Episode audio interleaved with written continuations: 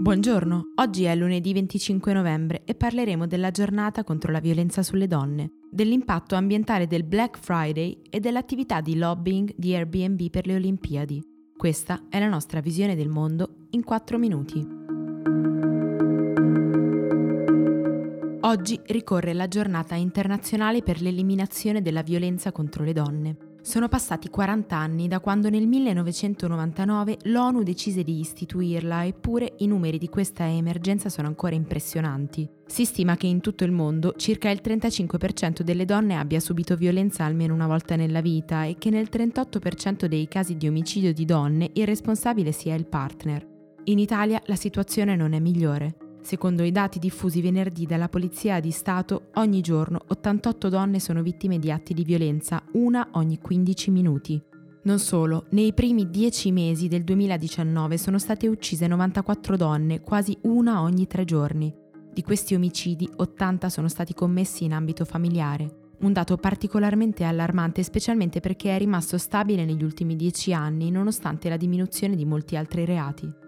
Davanti a un'emergenza simile le denunce sono in aumento, ma i centri antiviolenza continuano ad avere gravi carenze strutturali e la tentazione di mettere la vittima sotto accusa è ancora troppo forte per la stampa e la magistratura. In un paese in cui oltre 6 milioni di donne tra i 16 e i 70 anni hanno subito forme di violenza fisica o sessuale, lo Stato ha il dovere di rimediare alle sue carenze istituzionali e inserire la prevenzione e la tutela delle vittime come propria priorità politica.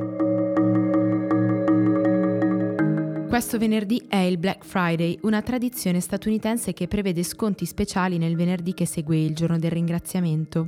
Da diversi anni si celebra anche in Europa e sebbene sia anche un sacrosanto momento per approfittare delle occasioni, solleva diverse preoccupazioni per via dell'impatto che ha sull'ambiente. L'adrenalina da Black Friday induce le persone a comprare cose che normalmente non acquisterebbero, generando uno dei peggiori picchi di consumismo di tutto l'anno. Nel 2018, in questa giornata e solo su Amazon, sono stati fatti in media 12 acquisti al secondo e in 24 ore sono state vendute merci per oltre 30 miliardi di dollari.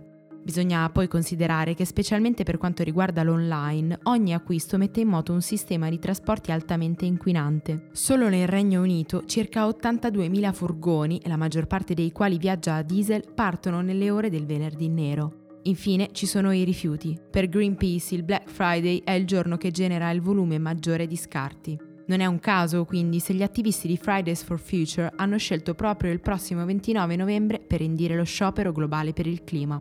Non si tratta di demonizzare lo shopping, ma di cercare di responsabilizzare il consumatore all'acquisto ponderato e consapevole. In Francia, ad esempio, è nato il Green Friday, una controtradizione che invita le aziende aderenti a devolvere il 10% del fatturato ad alcune associazioni ambientaliste.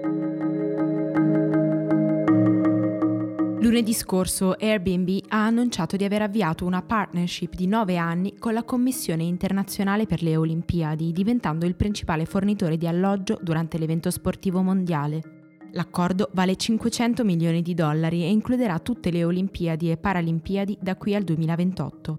In segno di protesta, gli albergatori francesi, dove si svolgerà la manifestazione nel 2024, hanno annunciato l'intenzione di sospendere la loro partecipazione dai Giochi olimpici. La presenza di Airbnb infatti è controversa in quanto in molte città sono state recentemente introdotte leggi per limitare l'abuso degli affitti a breve termine, che danneggia l'economia locale e il tessuto sociale, oltre a rappresentare una grossa fonte di evasione fiscale. Per superare queste norme, il country manager per il Giappone, Yasuyuki Tanabe, ha detto che per i giochi olimpici dell'anno prossimo la società cercherà accordi a livello locale per chiedere delle deroghe alla normativa. Anche l'Italia, che è già il terzo mercato mondiale della piattaforma, sarà coinvolta dalla partnership in occasione di Milano Cortina 2026. A luglio 2019 le inserzioni attive nel nostro paese erano oltre 400.000, più del doppio delle strutture ricettive tradizionali per 1,8 milioni di posti letto. Questi numeri mostrano come la piattaforma da sola abbia raggiunto una capacità ricettiva pari a quasi la metà di quella proposta dal totale degli host, che insieme offrono 5,1 milioni di posti letto.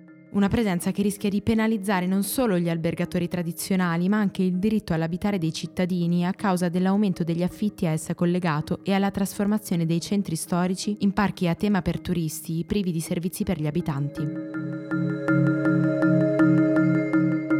Per oggi è tutto. Da Antonella Serrecchia e da Rosa Uliassi, a domani.